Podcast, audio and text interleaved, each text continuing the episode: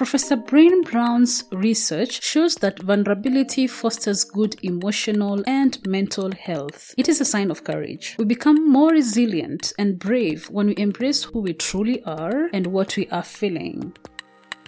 The Vulnerable Scientist Podcast is a space for scientists to tell their honest and authentic stories. I am your host, Sarah Nyakeri, who happens to be a scientist, informal science communicator, and I help scientists create personal websites. If you want to support this show, go to www.patreon.com/thevulnerablescientist. You can also follow this podcast on all social media platforms at TV Scientist Pod.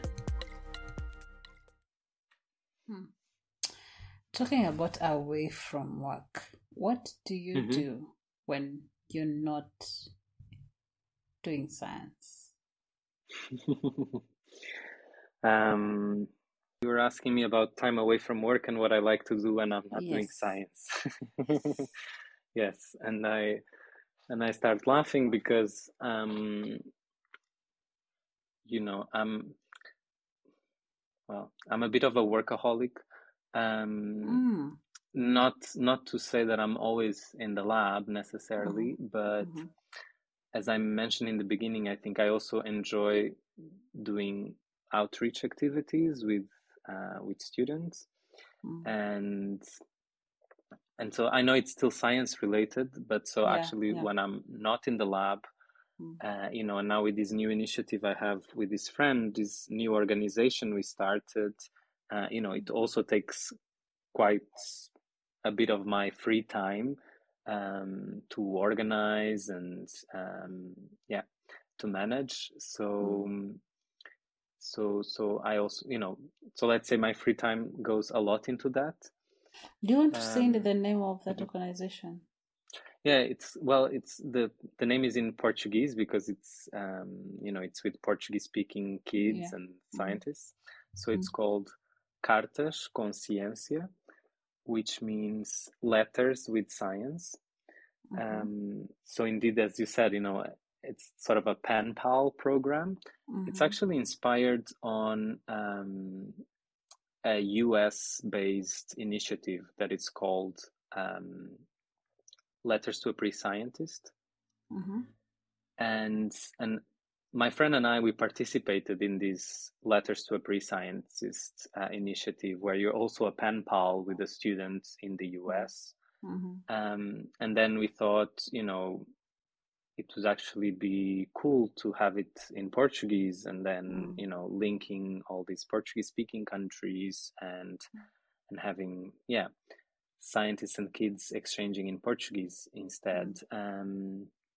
And so we even got some support from the American initiative, and so we've started this Cartas Consciência in Portuguese, and so that takes a bit of my time. If I'm also not doing that,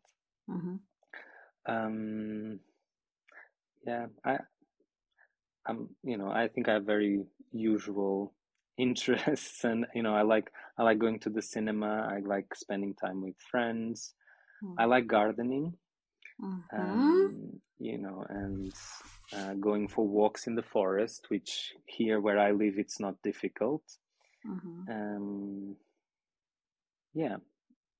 Coming back to nature, as you said as well. When I'm in such an environment, I always feel very at peace, very, very connected to myself in a way. Yeah. Do you like doing it alone or with people? Either way is fine, I think. It's of course different if you're on your own or if you're, walking with a friend and chatting. It can be nice both ways. I think for a full experience, let's say, I think I would need to be a bit on my own as well. I get that. What are you gardening? What are you planting?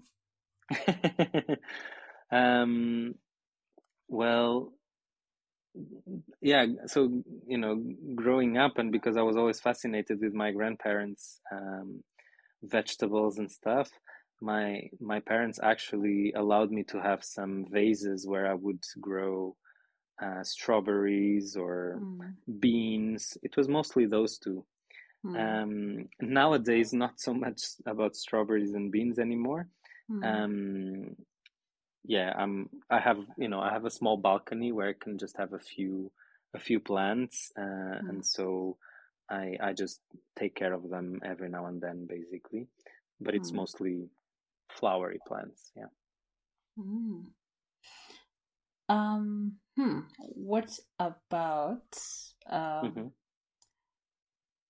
What about the? Yes, you've mentioned you walk, but what about it? Do you really like if you don't do it? If you don't do it for a while, what changes in your life? If I don't, if do you work. Miss it for if you don't walk in the forest for a while. If I don't walk, what changes in your life? Is there anything that you notice that is different when you don't do that?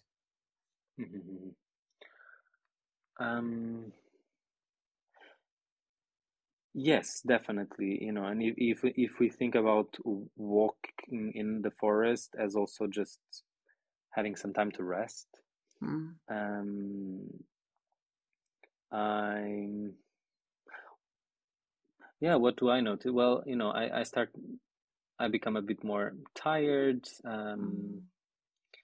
more impatient as well, I think, with things in general, and and I just feel I it's like my balloon of energy is reduced, you know, and it's more difficult to fill it in again. So those moments are always very, it's like recharging my batteries, really. Okay.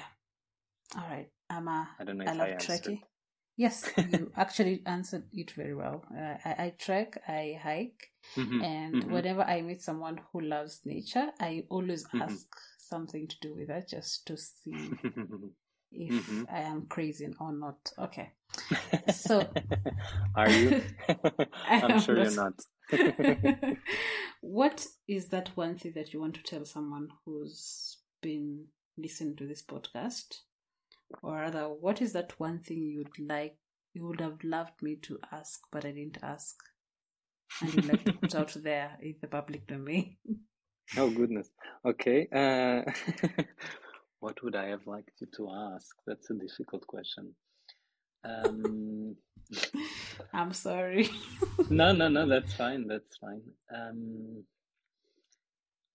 Okay, so those were two questions, right? So the first one, what would I like people to be listening? Considering this is called The Vulnerable Scientist, I think I would like people not to be afraid to be vulnerable. I think it's important that we're very honest with each other because I think, as you mentioned a little bit in the beginning, you know, we often have this impression that everyone around us is doing so great and everything is going so well for them. And it's often not the case. It's just we don't talk enough about it. And so I think, you know, but it starts with us as well, right? Do we share these things with others around us? You know, maybe they look at us and they also think we're great and everything is going well and perfect. And it's often not like that. So I think we should share more. Yes, we should share more and also stop more and asking each other how we're doing, you know, how we're really doing.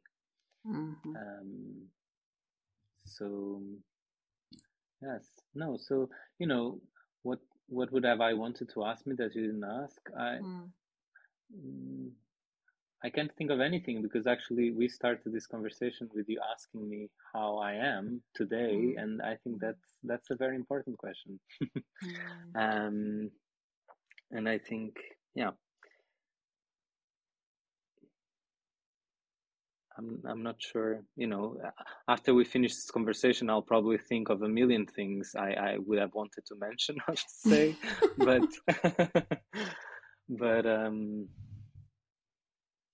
I think that's it.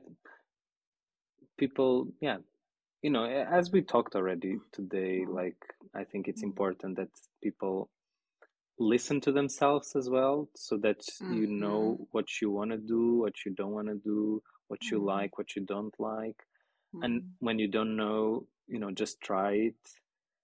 That's why it's important, from early on as well, to have to try different things, and if you're inclined to them, just try them. You'll figure out whether you like it or not, and all along the way, listening to ourselves, I think it's good, whether it's about whether you like it or not, whether it's listening to yourself about, do I need some rest at the moment, and you can take a day off for yourself.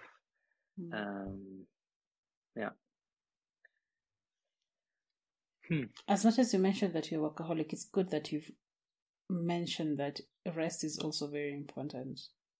I think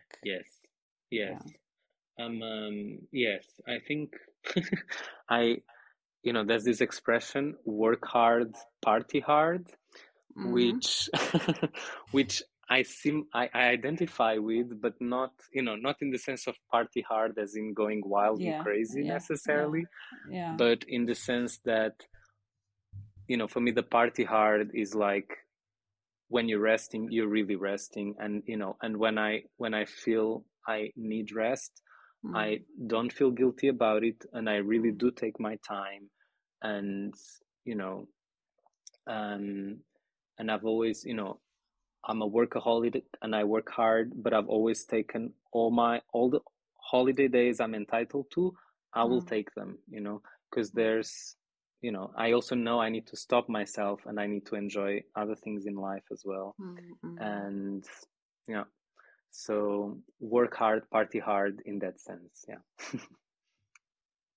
Talking of that, I don't know if it's actually a good thing or a bad thing, but I don't apologize for it.